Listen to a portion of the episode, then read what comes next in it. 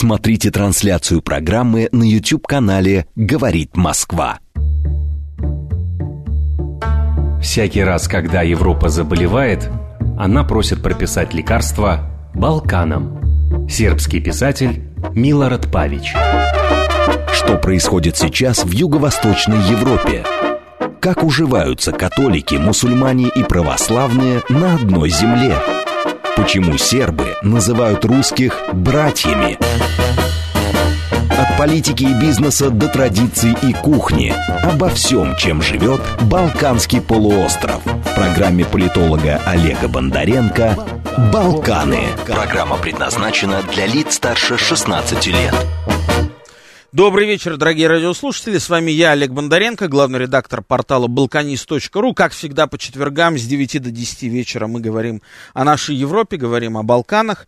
А, и там все, все так же неспокойно, а может быть еще более неспокойнее, чем это казалось. А сегодня мы будем говорить о том, устоит ли Босния и Герцеговина, а, и не повторится ли там гражданская война а, с руководителем представительства Республики Сербская – в России, господином Душко Первичем. Здравствуйте. Спасибо большое, Душка, что пришли сегодня, что нашли возможность. Вот а, перед этим эфиром, слушая новости о том, что талибы захватили третий по величине город, Герат, а до того захватили Кандагар, ты как-то а, погружаешься, я поймал себя только что на мысли, в 90-е. Это новости из 90-х и они снова возвращаются на первые полосы, возвращаются выпуски, выпуски новостей. Вот и в 90-х была война бывшей Югославии, самая кровопролитная со времен Второй мировой войны, эта война была в Боснии и Герцеговине. А, да, а прежде чем начать разговор, я напомню, что у нас работает смс-портал для ваших сообщений. Плюс семь девять два пять четыре восьмерки девяносто четыре восемь. Телеграмм для сообщений говорит МСК Бот. А, телефон студии прямого эфира 8495-7373-94-8. Чуть позже начнем принимать ваши звонки. Для тех, кто нас не хочет, э, хочет не только слышать, но и видеть, может э, включить э, YouTube-канал «Говорит Москва» и увидеть и меня, и гостя в студии. Душка, скажите, пожалуйста, возможно ли повторение гражданской войны в Боснии и Герцеговине в ближайшее время?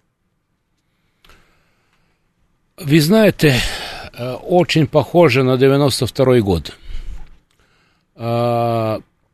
А, вот принятием этого закона, который высокий представитель, уходящий Валентин Ицко, принял закон а, о, скажем, негации геноцида в Сребренице.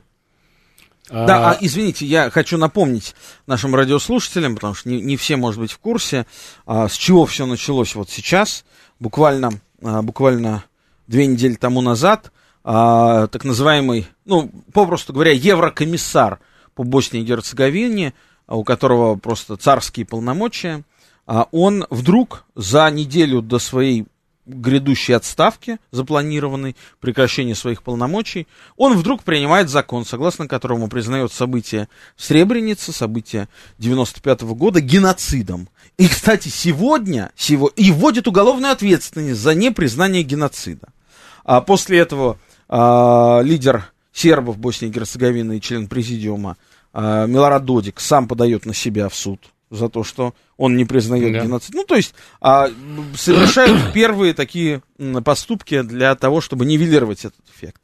А, а вот сегодня, конкретно сегодня, Google, корпорация Google и Twitter объявили, что за непризнание геноцида в Сребренице они будут блокировать аккаунты. Ну, э, помните, во время, и еще помним все, э, скажем, холодную войну, когда обвиняли Советский Союз и соцстраны за вот, вербальный деликт и, и цензуру, вот это сейчас происходит на Западе. Где тебя отключают от э, эфира, от интернета, и поскольку это сейчас такое средство массовой коммуникации, э, не важно, что-то доказано, что-то не доказано. Самое важное, что они так считают. Вот это самое страшное. И, э, знаете, до то, о чем вы сказали, это уголовное дело до пяти лет тюрьмы. Так До что, пяти лет тюрьмы. да, я вам тоже советую быть аккуратнее, а то поедете в отпуск где-нибудь там, пересечете случайно боснийскую границу, и вас, хоп, арестует э, боснийская полиция и посадят в тюрьму, за- потому что вы сказали, что там не было геноцида. Ну, э, наверное, если это случится, это случится в любом случае, потому что я об этом говорю постоянно. И у нас же было Но- несколько эфиров уже но- на эту тему, и а, портал Балканист об этом писал. Но вот, вот такая, к сожалению, к сожалению, обстановка. Но помимо э, там, э, кажется, можно не пусть, э, пережить, что там не пустят или там наложат санкции, а, это, в общем-то, практически такая мелкая неприятность. А крупная неприятность это новая война. Новая война на территории а, бывшей Югославии, на территории Боснии и Герцеговины. А, насколько, на ваш взгляд, а, мы вот немножко с вами говорили перед эфиром, насколько, на ваш взгляд, вероятен сценарий повторения а, печально известной операции «Буря» Олуя 95 года, опять же, когда хорваты а, буквально в считанные дни, за 4 дня, с 4, за 5 дней, с 4 по 9 августа, выселили более 200 тысяч сербов из республики Сербская Краина, или Книнская Краина, как ее еще называли, а, и насколько вот сейчас подобный сценарий вероятен в отношении уже республики Сербской, которая отстояла себя в войне 95 года, и, в общем-то, всегда я чувствовал а, именно у боснийских сербов а, большую такую, что ли, ярость и прыть, в отличие от сербов сербских, сербов воеводинских, сербов косовских, а, наверное, потому что это единственные сербы в мире, которые за последнюю четверть века переживали не только поражения, но и победы. Знаете, по, к сожалению, э, мало кто прочитал Дейтонское соглашение до конца. И там написано, что Республика Сербская, а, первая является подписником, По- а, да, подписантом. подпис- да, подписантом, да, и она имеет суверенитет. Э, Конечно, к сожалению, в Республике Сербской в 2006 году по решению высокого представителя, тогдашнего, по-моему, Петя Еждаун, который умер в прошлом году, э, а, отняли армию. И посоздали боснийскую армию. Там есть один э, дивизион, называется сербский дивизион. Это, ну, непонятно что. А, на, на территории Боснии и Герцеговины находится несколько баз, на- называется вот эти миротворческие контингенты, но на самом деле это НАТО. Это НАТО-пакт. Так что э, я, честно сказать, ничего не исключаю. Все зависит, потому что это определенное давление на Республику Сербскую, потому что Республика Сербская не хочет вступить в НАТО. Если бы и хотела, захотела, все было нормально.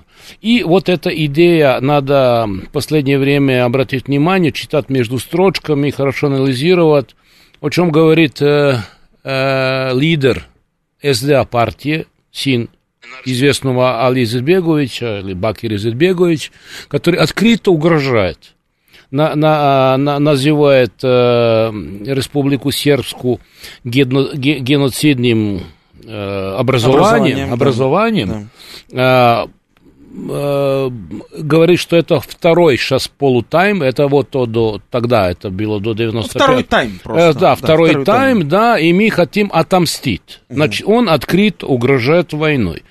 Э, по информации, э, они там вооружены. Э, Надо тоже знать обстановку какая-то была в Боснии и Герцеговине. Там 50% ВПК бывшей югославской армии, бывшей Югославии было в Боснии и Герцеговине. И заводы, которые находятся на территории Федерации, то есть это э, Бошнячко-Хорватские Федерации, это части Боснии, там работают все заводы. А Республики Сербской запретил, и Запад тогда запретил вообще что-то производить. Работают какие-то там ремонт э, двигателя, та, такие, такая, такая мелочь. А на их территории производятся и патроны, и пушки, Вот и... вы, вы говорили о том, что а, патроны... а, Шарль Эбдо, когда Шарли был... Эбдо, да, да, во- да, да, во был Франции. произведен в городе Конец. Город Конец. Родом из Боснии. Да, там, там завод, который производит боеприпасы. А также а, родом из Боснии были 6 из 11 террористов, взорвавших Да, а, 11 сентября 2001 года башни-близнецы. да, да. И много-много других факторов. То есть это такое, а, ну, а, как бы не хочу обобщать, но в известной степени а, такое террористическое гнездо исламских радикалов в Европе. Но, Именно Босния и Герцеговина. Но мы уже говорили с вами на эту тему, что э, в городе Возуча было создано в 92 и 3 годах, там, по-моему, в 93 году Эл-Муджахед, Эл-Муджахедин бригада интернациональная, численностью 1700 человек изначала, э, вот, э, и исламское государство, значит, исламское государство не создано было в Сирии, как все думают, это было создано в Боснии, Герцеговине, и э, вот это все, знаете, они после войны получили паспорта и гражданство, получили и пенсии вот, вот этой части, они называются ветеранами войны, и поженились на местных девушек. Так что вот Европа получила, только непонятно, почему Европа это, на это не обращает внимания, к сожалению, они очень а, угрожают. Если бы э, президент, э, скажем, вот, сербского народа Милора Додик говорил и заявлял то, что заявил последнее время Бакир Изетбегович, его бы уже давно арестовали. Я думаю, бросили бы десант на Банялуку, чтобы его посадить. За такие вещи обвинили бы сербов для разжигания войны. Вы знаете, а вот это такой очень хороший вопрос, почему Европа потворствует а, и исламизации, и закрывает глаза на исламских радикалов. А тут вот э, не так давно а, смотрел один интересный фильм документальный о том, как Великобритания исторически а, умела очень тонко работать с исламом, и что вообще там было целое направление философии, ну, такой прикладной философии, геополитического, так сказать, э, толком, касаемо того, что э, основными э, союзниками, тактическими союзниками Британии во многих регионах мира являются именно исламские страны, и ну, собственно, и там монархии Персидского залива, откуда а, изначально черпали свою легитимность политическую, а, и много-много чего еще было связано с а, особым вниманием Великобритании а, именно м, к исламскому миру. И а, переводя а, этот разговор на Балканы, можно вспомнить, что на Балканах а, есть довольно сильное влияние Великобритании, довольно сильное влияние политическое Лондона. Экономического практически нет, а политическое очень сильное. И а, помимо этого а, есть определенная поддержка политическая. Вот вы упомянули Педди Эшдауна, это представитель Британии был. А, и еще там был один, сейчас не вспомню, из числа верховных представителей а, по Боснии и Герцеговине, еще один британец, а, были американцы, нет, два, три немца были, два или три немца вот. были, Шварцшиллинг, и... а, были, да. И в этой связи, а, на ваш взгляд, а почему действительно вот такие особые взаимоотношения а, Европы, ну, не Европы, Британия, она, в общем, Европой в полном смысле этого слова не является, а, почему такие особые взаимоотношения и ставка на ислам делается? И делалось исторически Британии, потом, я так понимаю, эту, а, эту, э, этот марафон переняли многие другие страны, уже работая с исламом по-своему, да, а, Германия с а, турками, там Франция, соответственно, со странами Магриба. С чем связано такая вот, такое желание угодить? Ну, э, первое, я считаю, что это двойные стандарты. Они там, Запад и НАТО, скажем, американцы и британцы бомбят и убивают мусульман там. Вот в этих странах, я вчера, опять, позавчера, когда бомбили там талибов и все, все время угрозы Ирану, вот этим странами. А, а тут, э, значит, там убивают мусульман, а тут их защищают, как типа Боснии, как э, вот бедных, бедных мусульман. А, на самом деле, я думаю, что это игра против сербов, которые были всегда э, про российски ориентированы, вот то, что они называют, особенно Британии, ну, вот это малигно влияние России на это, то просто э, никто не может назвать конкретно имена и фамилии, кто из русских там это действует, как действует, что действует. За это они, э, на, на, а на самом деле они создали три центра, откуда э, вот, очень э, влияют на, на, на всю эту обстановку. Вот СМИ покупают телевидение, интернет, э, э, проталкивают свои все эти идеи.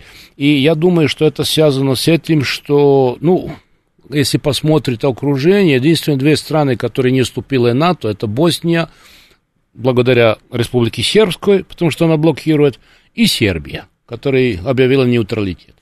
А, так что вот э, я думаю, что это давление и на Большую Сербию, на Сербию, если рухнет. То есть э, надо знать э, устав НАТО. Если ты вступаешь в НАТО, все структуры должны быть централизованы. От полиции, от МЧС, от армии. А как вы считаете, возможно... Под Сараево. Возможно ситуация, при которой Босния и Герцеговина вступит в НАТО, например? По, если... Э, ха, все возможно. Все возможно, если нам сломают шею, ну, вступит. Угу. Надо быть реальным. Что значит сломают шею? Уничтожат ну, Республику Сербскую? Ну, руководство, скажем, Милорада Додика. Угу. Он, он, он им много мешает, и за, за, за все его обвиняют что он даже экспонент России, Москве. Он на самом деле нет экспонент Москве, он, он просто, он со всеми сотрудничает, он сказал и всегда повторяет, Россия единственная страна, которая ничего не условляет. Угу. Если надо что-то делать и инвестировать, смотрит экономический интерес. И я свидетель этих разговоров в Москве. Никогда никто не сказал так, вы получите это, но должен сделать это и это как с Запад. Если мы говорим о вероятности гражданской войны, то кто станет потенциальным, так сказать, э, триггером, актором этой войны, инициатором ее а, в этой ситуации, в Боснии и Герцеговине, сейчас, в 2021 году? В 1992 году они вооружились, и была сербская свадьба в Сараеве, и кто-то стрелял из снайпера, и убили кума этого сербского. И так началось. То есть некие, некие неизвестные люди. Некие неизвестные люди, но, но потом выяснился, кто это был. Это вот специально обученные бандиты. А кто стрелял примерно в Киеве, как на Майдане, снайперы, угу. тоже убивали. Снайперы. Тоже неизвестные снайперы. Э, потом появился этот грузин. Хорошо, а, но неизвестные снайперы появляются обычно тогда, когда это кому-то нужно. А кто заинтересован тогда, поставлю вопрос по-другому, кто заинтересован сейчас в новой гражданской войне а, в Юго-Восточной Европе. Ну, заинтересован. Вот конкретно кто и угрожает, если читает и слушает, что говорит руководство. То есть вы сейчас намекаете а, на Бакира Изатбеговича? Конечно, конечно. Он, он, он реально угрожает. мусульман. Даже его, когда ему сказали, там, не знаю, неделю назад, а вы понимаете, что вы разжигаете кризис и с этим всем, и что уйдут инвесторы, и все. А он сказал так, пусть подождут. Типа, пока мы решим вопрос, отомстим. Пока он решит сербский вопрос, так что ли? Да, да, да, да. Чтобы Сербия уехала из Боснии, и он создал централизованную Боснию. Сколько сейчас население Боснии составляет, и сколько из них сербов? Ну, где-то на бумаге где-то миллион сто сербов. В общем, там, вот, знаете, был последний перепись, где много фальсификатов. Они привозили людей, чтобы они показали, что их больше. То, что они требуют, как называется, гражданское общество. Угу. Типа один человек, один голос. Угу. Вот это они настаивают, но в Дейтоне записано, три конституционных народа должны договориться консенсусом. Нет голосования. Угу. Примерно. Хорватов они майоризировали полностью. Хорватии... Сколько хорватов сейчас? А на бумаге, может быть, 200 тысяч, говорят, что их меньше, 170 осталось. Когда-то было 700-800 тысяч хорватов. 200 тысяч хорватов, миллион сто тысяч сербов. И сколько, соответственно, башняков? Ну, где-то две с половиной, они говорят. Два с половиной миллиона. Да. Два с половиной миллиона, то есть в два раза больше, чем сербов да. и хорватов. Но это опять на бумаге. Вместе на, на бумаге. Угу, угу. Потому что многие живут за границей, знаете, вот я сейчас не буду говорить об этом, там, то, что упоминается, но на этих там, где списках люди написаны, а на самом деле живут в Норвегии, Швеции, это все выяснилось. А давайте, может быть, примем наши телефонные звонки. Напоминаю, телефон студии прямого эфира 8495-7373-94-8. Обсуждаем с, с руководителем представительства Республики Сербской в Москве Душко Первичем Возможность новой гражданской войны в Боснии и Герцеговине вследствие резкого а, ухудшения политической обстановки. Там, пока нам пытаются дозвониться. А, а, вот есть уже, можем принять первый звонок. Здравствуйте, говорите вы в эфире. Алло. Здравствуйте. Алло, добрый вечер, добрый. Вадим. Я вот э, в контексте ваших всех э, рассуждений хочу спросить, а не, не, не возможен ли союз сербов с хорватами? Все-таки хорваты относительно разумные люди, они должны понимать, что следующие они будут. Спасибо. Спасибо. Это правда, но политически есть э, хорошие отношения, они больше терпят э, на данный момент, чем, чем Сербия, они вот этой федерации практически исчезли. Хорватии, они, в принципе, имеют право на третий энтитет, кое когда-то был, но, а, понимаете, у них есть Хорватия свое, как маточное государство, и на которое, может быть, там давит и Запад, Германия, но, правда, президент Хорватии в последнее время проявил, э, так скажем, стойкость, и на, даже на НАТО этих э, саммитах требовал, чтобы было записано уважение э, Дейтонского соглашения, где три конституционно народа. Понятно. Еще один телефонный звонок. Здравствуйте, вы в эфире. Алло. Здравствуйте. Здравствуйте. В 92 году я принимал А можно потише радио сделать, фонит? Сейчас, одну секунду, uh одну секунду. Да. В 92 году я принимал участие в боевых действиях на стороне, конечно, безусловно, сербов и своими глазами видел э, тот ужас и тот кошмар, который там происходил. Не хочу сейчас вдаваться в подробности. Впечатления уже сколько лет прошло, до сих пор они из памяти не трудно из, из глаза, ну, уходят. А, я вот хочу спросить нашего сербского друга. Вот скажите, пожалуйста, меня вот такой вот вопрос вот не, не оставляет в покое. А возможно ли вообще полное воссоединение Югославии, какое было при Брустите? Или это все-таки уже окончательно не решить этот вопрос никогда? Спасибо. Нет, я думаю, нет.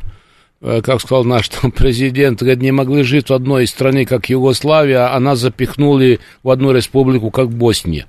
Это сделали американский эксперимент, э, вот, сделать типа гражданство общество и мультиэтническое, мультиэтническое государство, как Меркель сказала два года назад, оно умерло. Вот, так что сожалению, может быть, Евросоюзы, но вы сами видите, что такое Евросоюз и какие проблемы уже с венграми, вот это, как называется, Вишеградская группа, чехи, то есть поляки, Венгрии хотят защищать какая-то, э, скажем, основу, базовые права, чтобы не э, брюссельская бюрократия диктовала условия. Я вот хочу в продолжение этого вопроса э, нашего уважаемого радиослушателя вас спросить. Вот э, человек э, сам, как доброволец, насколько я понимаю, ездил, защищал, защищал сербов, защищал э, своих братьев. Э, и таких людей было много. Таких людей было много. Я боюсь сейчас ошибиться, но насколько я правильно понимаю, это сотни, а может быть совокупно и тысячи русских добровольцев, которые прошли через Югославию. То есть, в общем, довольно весомое количество людей. А сегодня случись что?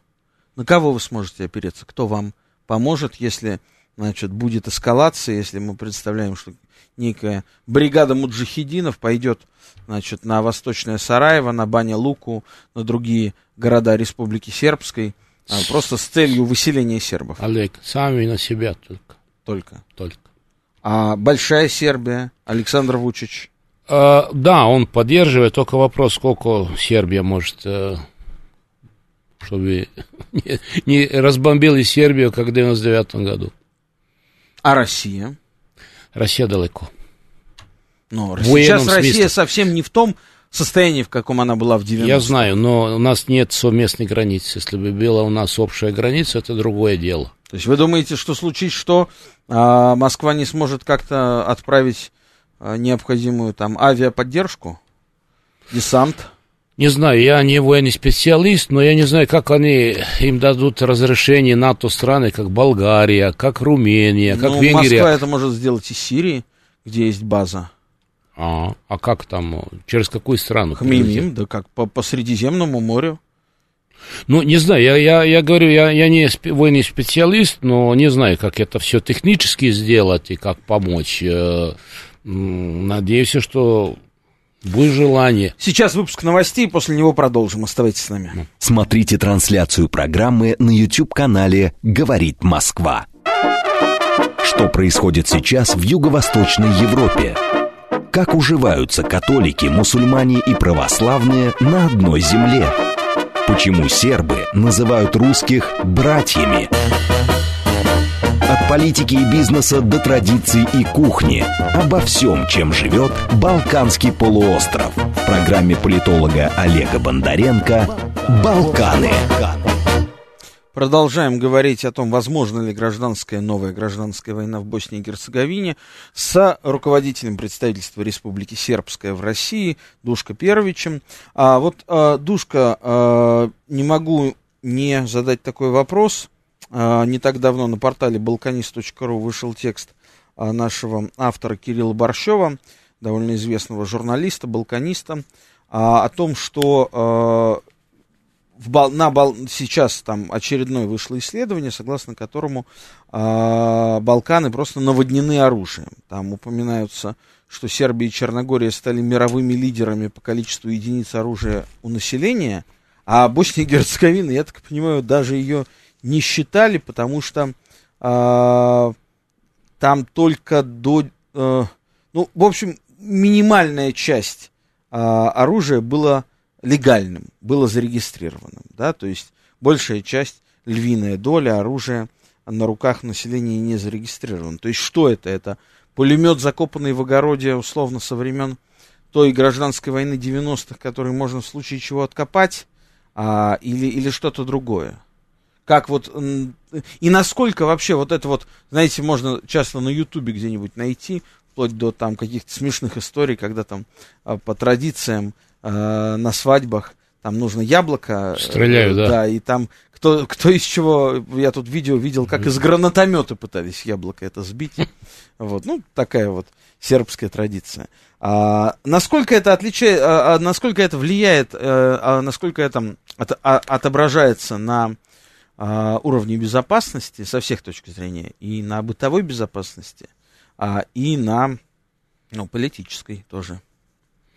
А, знаете, после 95 -го года, после декабря там подписания этого Дейтовского соглашения, много, много оружия было сдато, отнято, э, уничтожено. Но это опять э, международное сообщество, как называется, оно определяло, сколько можно иметь э, там, легкого оружия, сколько там танков, сколько чего-то.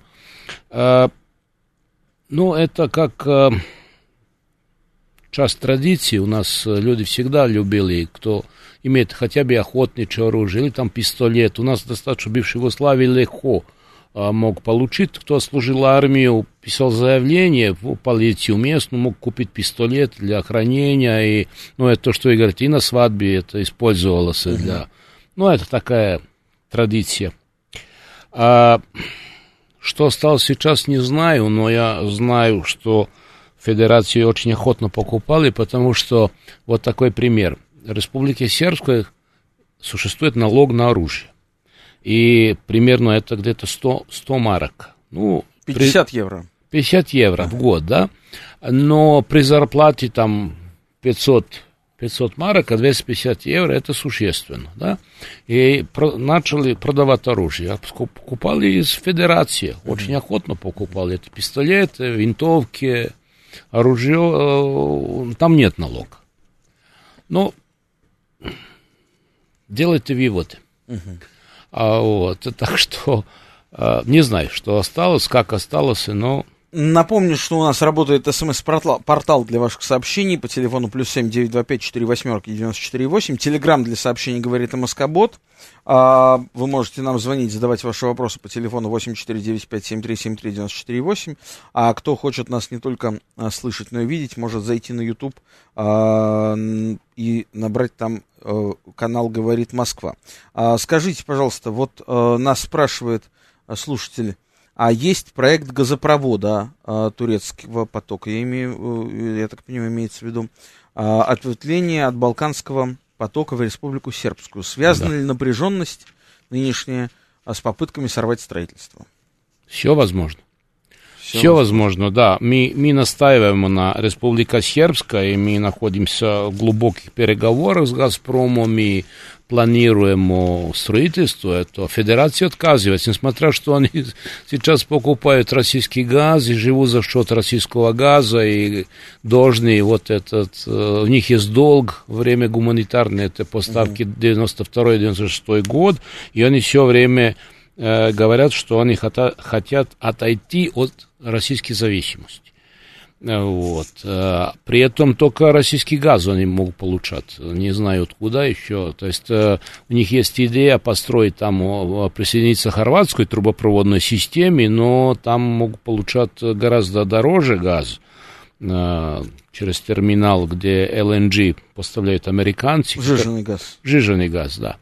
А им предлагали, давайте совместно присоединиться к турецкому потоку, и будет гораздо дешевле и более выгодно всем, и это экономическая безопасность. И что, не хотят? Они отказываются. Они отказываются. В прошлый раз, когда был актуальный Южный поток, они не хотели нам подписать разрешение, то есть имеешь прав за переход границы. Вот сейчас то же самое происходит.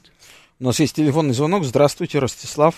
Говорите. Добрый меня даже два вопроса. Первый, вот в новостях из Сараева, как-то видел сообщение, что при визите туда главы российского МИДа от запланированной встречи с ним неожиданно отказался Милорад Додик. И вопрос, если это так, не было это само по себе скандальным событием для репутации нашей политики? И еще, вот возвращаясь из Сараева в Москву, а можно ли узнать, каков уровень контактов и взаимопонимания сейчас вашего представительства здесь, вот с руководством российского МИДа, я вот вспомнил времена Борислава Милошевича, посла. Но все равно у меня такое ощущение было, что своим он для российского МИДа все же не был. Но это личное мнение уж, извините. Изви... Извини, ты ведь что-то перепутал. И когда Сергей Викторович Лавров был в Сараеве, он как раз встретился с uh, сербским членом президиума Милорадом Додиком, а бошнячки и хорватский член – президиума отказались и не пришли на эту встречу, бойкотировали. Так что вы немножко перепутали. А касательно наших взаимоотношений, она очень рабочая, но нормальная, но в основном э, представитель занимается экономическими вопросами. Ну вот, если сейчас перейти а, от вопроса безопасности к экономике, скажите, пожалуйста, Душка, а, а кто является главным российским бизнес-партнером Республики Сербской? Главный бизнес-партнер это зарубежный нефть. Он владеет нефтеперерабатывающим заводом, завод по переработке масел и 90, по-моему, 2 или 4 заправочные станции. Угу. Они построили одну, один солар, соларную электростанцию, делают... Сол, на солнечную энергию. На солнечную, да, солар, да. Э, есть амбиции в газ, в газификацию залезть, а, также и, и дальше построить еще То есть зеленую энергию. Энергетическое проклятие, оно продолжает давлять над Россией даже вот да. в таких моментах, как Босния и Герцеговина. А, сейчас можем принять еще один телефонный звонок. Здравствуйте. Здравствуйте, говорите. Вечер добрый. Добрый. Крестный, крестный отец. У меня вопрос к вашему гостю. Да в 2008 году вышел фильм «Балканский рубеж». Смотрел ли ваш гость этот фильм? Да, да, да, да, смотрел, да. Вот э, что хотелось бы услышать комментарии к этому фильму от вас. Но говорят, что он, э, ну, достаточно реальный, отражает. Я там не участвовал вот этой акции российских, э, российских спецназа. Но говорят, что там были консультанты, и российские, и сербские офицеры, которые участвовали вот в этом, и достаточно реальный фильм такой. За, за, э, ну, на, на реальных событиях. А возвращаясь к нашим взаимоотношениям, кстати, можем проговорить про взаимоотношения в, в области культуры, потому что а, есть э, много различных культурных проектов. А, я знаю, что есть фонды, которые занимались а, организацией библиотек на русском языке.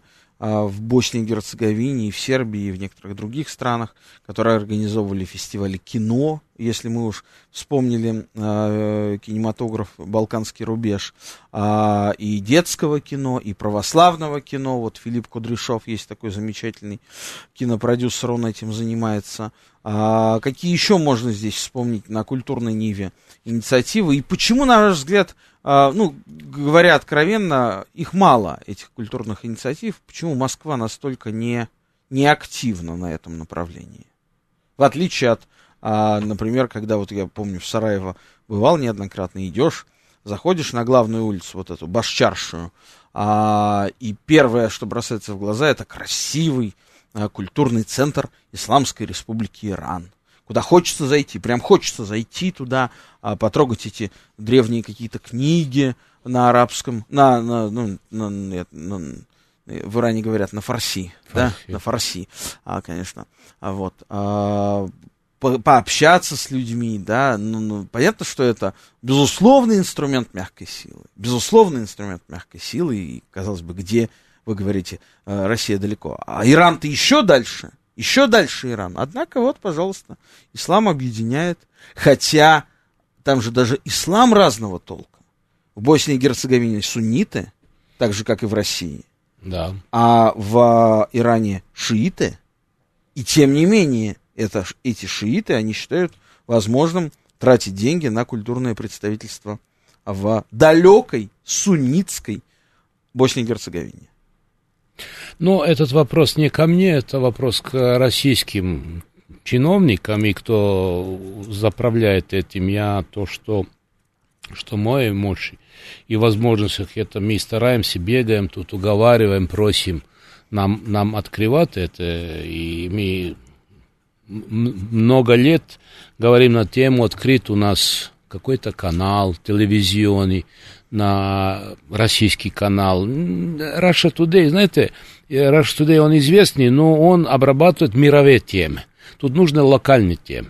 Типа Аль-Джазира. Да, Аль-Джазира да. открыла ну, самое главное, канал. что Russia Today, он не на сербском языке вещает все-таки. Да, да, да. да, Надо начать с этого. Вот. А Аль-Джазира купила э, маленький канал, ну, частоты купили на самом деле Сараево и сделали Аль-Джазира Балканс, называется. Uh-huh, uh-huh филиалы и Белграда, и Загреба, и Сараева. И он обрабатывает местные темы, то, что народ волнует. Знаете, как и российских э, людей в глубинке, там, что происходит там где-то на, не знаю, Дальнем Востоке, на каком-то острове Фиджи, там где-то, э, мало волнует. Волнует, почем будет там удобрение для сельского хозяйства, почем они продают пшеницу, почем вот или что-то там, хороший спорт, хорошие сериалы. Вот это никак, э, честно не можем добиться, чтобы Россия открыла какой-то канал у нас.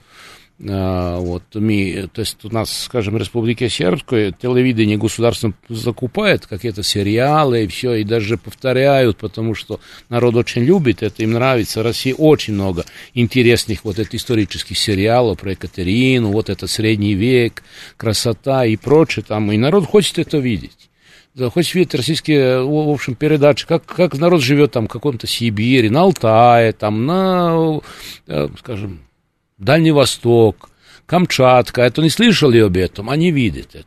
А где-то вот, а зато другие телевидения нам показывают, то есть западно показывают другие, другие ценности показывают, показывают Дубай, как видели, красота, да.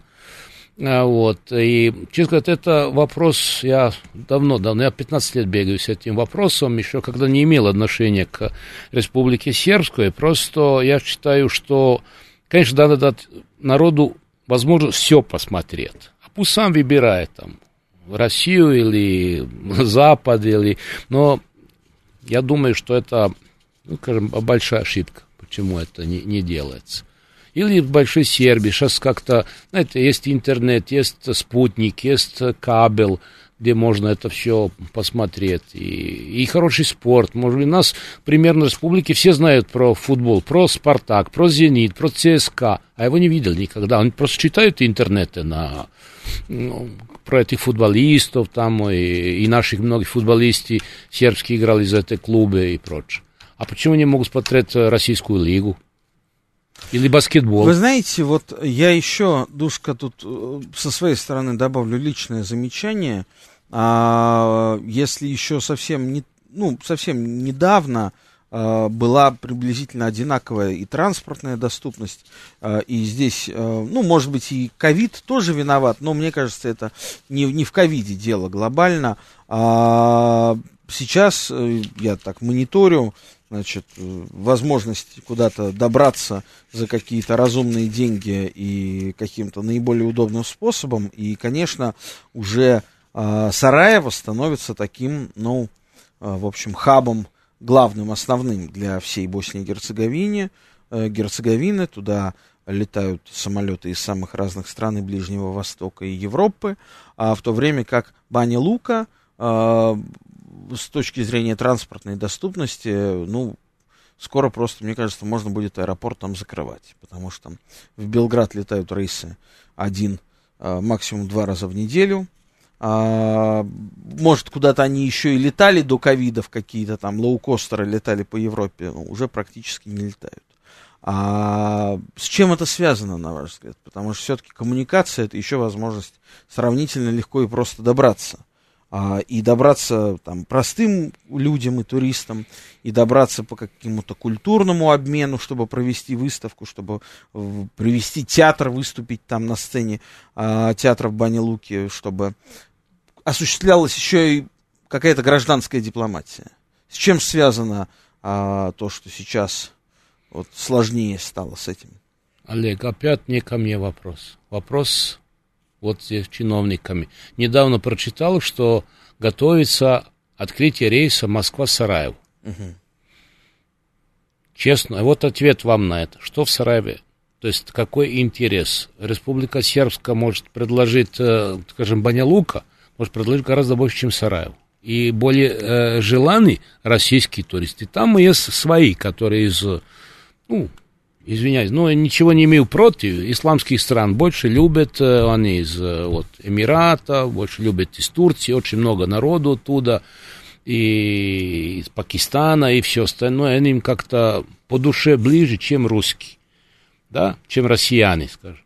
А вот недавно как раз прочитал, что вот готовится вот открытие рейса к Сараеву. Вместо Банялуку я опять 10 лет бегаю по кабинетам, прошу, давайте хотя бы, ну, раз в неделю группу туристов отправим, будет хорошо, недорого, есть что видеть, есть э, вкусно поесть, э, э, духовно близкие народе, вот, спокойно все, у нас, скажем, криминала нету, скажем, криминал у нас на бытовом уровне. Нет в такого... городке Требенье, который находится да. в получасе езды от Адриатического побережья, а в Республике Сербской, в общем, до последнего времени, не знаю, как сейчас, но вот вроде как еще даже вот там, мы там были а благодаря, Душка, благодаря вам, когда был организован первый простор для российских журналистов, а, в Республику Сербскую, и мы путешествовали по Республике Сербской почти неделю. А, так вот, в Требинге, в этом милом городке, а, на самом юге Республики Сербской, там до сих пор не закрывали двери.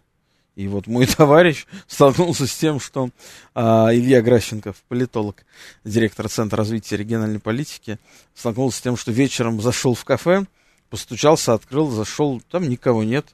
Вот э, понял, что просто не закрыли дверь. Просто все ушли. И... А все знакомы. Все знакомы. Все да? знакомы. Все знают друг друга и в лицо, и все добро пожаловать.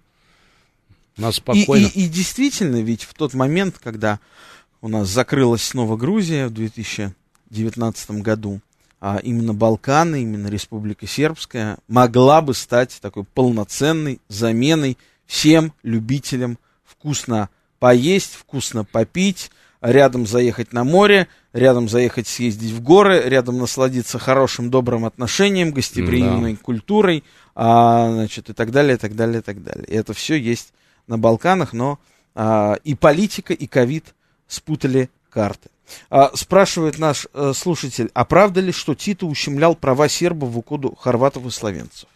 Такое расхожее мнение. Ой, это для историков. Конечно, я сегодня читал одну большую статью, достаточно серьезную, как там в 49 году было приказано после войны э, перевозить заводы, демонтировать из Сербии и братским республикам давать, там, Словению, Хорватию, там, Македонию, потому что э, Сербия была как-то до, ну, Королевной Югославии, даже самолеты производила.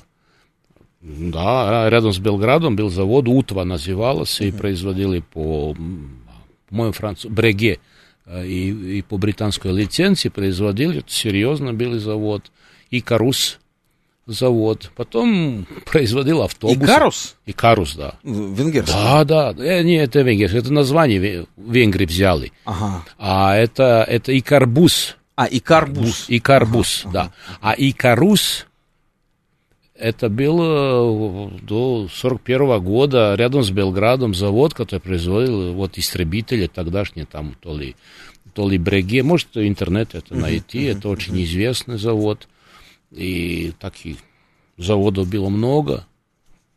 А вот в подтверждение ваших слов Добрый док пишет, а я вот с удовольствием через интернет регулярно смотрю боснийский футбол, болею за посушье, хорошо ребята играют, нашим бы поучиться. А насколько я знаю, вы тоже занимаетесь футболом? Да, что? сейчас играю в футбол. За кого Еще... болеете? Где? У России? И в России, и Ну, Сербии, Россия за «Зенит», ага. Россия за «Зенит». Ага. Вот. С чем-то это связано? Ну, как-то с Газпромом дружу. И люблю Петербург. Хорошо, хорошо, что дружите. Это полезная, полезная во всех смыслах дружба. Главное, чтобы она была полезна и нашим странам. Ну, знаете, я хочу сказать, не, не только это. Я, нас как-то Петербург приютил и полюбил. У нас очень близкое отношение. За разницу uh-huh. с Москвой у нас никаких отношений нет, несмотря что мы uh-huh. представительство в Москве и при Москве uh-huh. абсолютно никаких взаимоотношений не имеем с Москвой. Uh-huh. А с Петербургом вот сейчас в сентябре будет наш премьер-министр, и очень большая программа, подпишем новый протокол, и готовим на следующий год э, Дни э, культуры Республики Сербской Петербурге. Это много значит, такая маленькая республика, когда имеет возможность так, таком культурном центре, скажем, культурной столицы мира, я бы сказал, не только России, показать свои театры, свое кино, э, это много, много значит много, когда они нас так принимают хорошо. Ну вот помимо культуры, а, я знаю, что ведь э, в югославское время Босния и Герцеговина была таким центром промышленности. Да. всякой. И там очень много заводов оставалось, Есть. и а, заводов, и всяких электроцентралей, гидроэлектростанций, теплоэлектростанций. Все они так или иначе работали на оборудовании, я так понимаю, советском. В основном, да. И до сегодняшнего дня это оборудование работает, то есть... Живее, здоровее. Да, то есть а, и обслуживают его, по идее, российские компании. Да. Это, возвращаясь такое. к разговору о, о том, какие еще российские компании представлены. Ну, э, скажем, вот наши электростанции угольные, это котлы, тесбойлы, котлы, это Подольск известный, угу.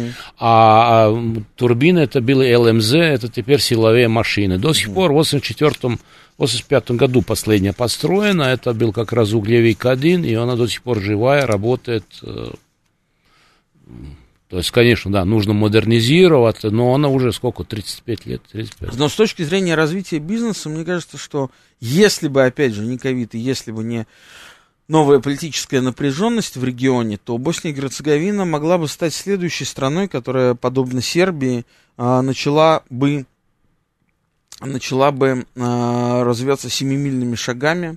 Могли а, бы, если бы нам, если бы иностранцы не мешали. То, что предлагает Милора Додик. Угу. Э, давайте мы сами договоримся между собой, разделим полномочия, мы поэтому имеем свою автономию. Слушай, ну это же не было будем бы всем мешать, удобно. Не будем мешать. Босния и Герцеговина ну, это такая себе Швейцария, а, такая дикая Швейцария. Вот мое ощущение, да, с невероятно красивой природой, э, сравнительно небольшим количеством населения э, и огромными, огромными разными рекреационными возможностями и прочими возможностями. А с точки зрения бизнеса, я так понимаю, там и э, энергетика будет крайне востребована, самые разные. И гидроэнергетика, и Все есть. Э, классическая энергетика, и самое-самое если Бы нам, если бы нам не мешали, могли бы все, как сказал Милорад Додик, Давайте сядем и договоримся. Три народа, и все будет нормально. А в конце отвечу на немножко странный вопрос. Вечер добрый. А по Дунаю можно добраться до Сербии? Да, Вадим. Да. Можно. А, Через Рени. Да, да, да. Белград находится на Дунае. Сегодня у нас в гостях был представитель э, Республики Сербской в Москве Душка Первич. С вами был я, Олег Бондаренко, главный редактор портала balkanist.ru. А если вам интересно знать о Балканах, все, слушайте Радио «Говорит Москва» по четвергам с 9 до 10 вечера. И будьте счастливы.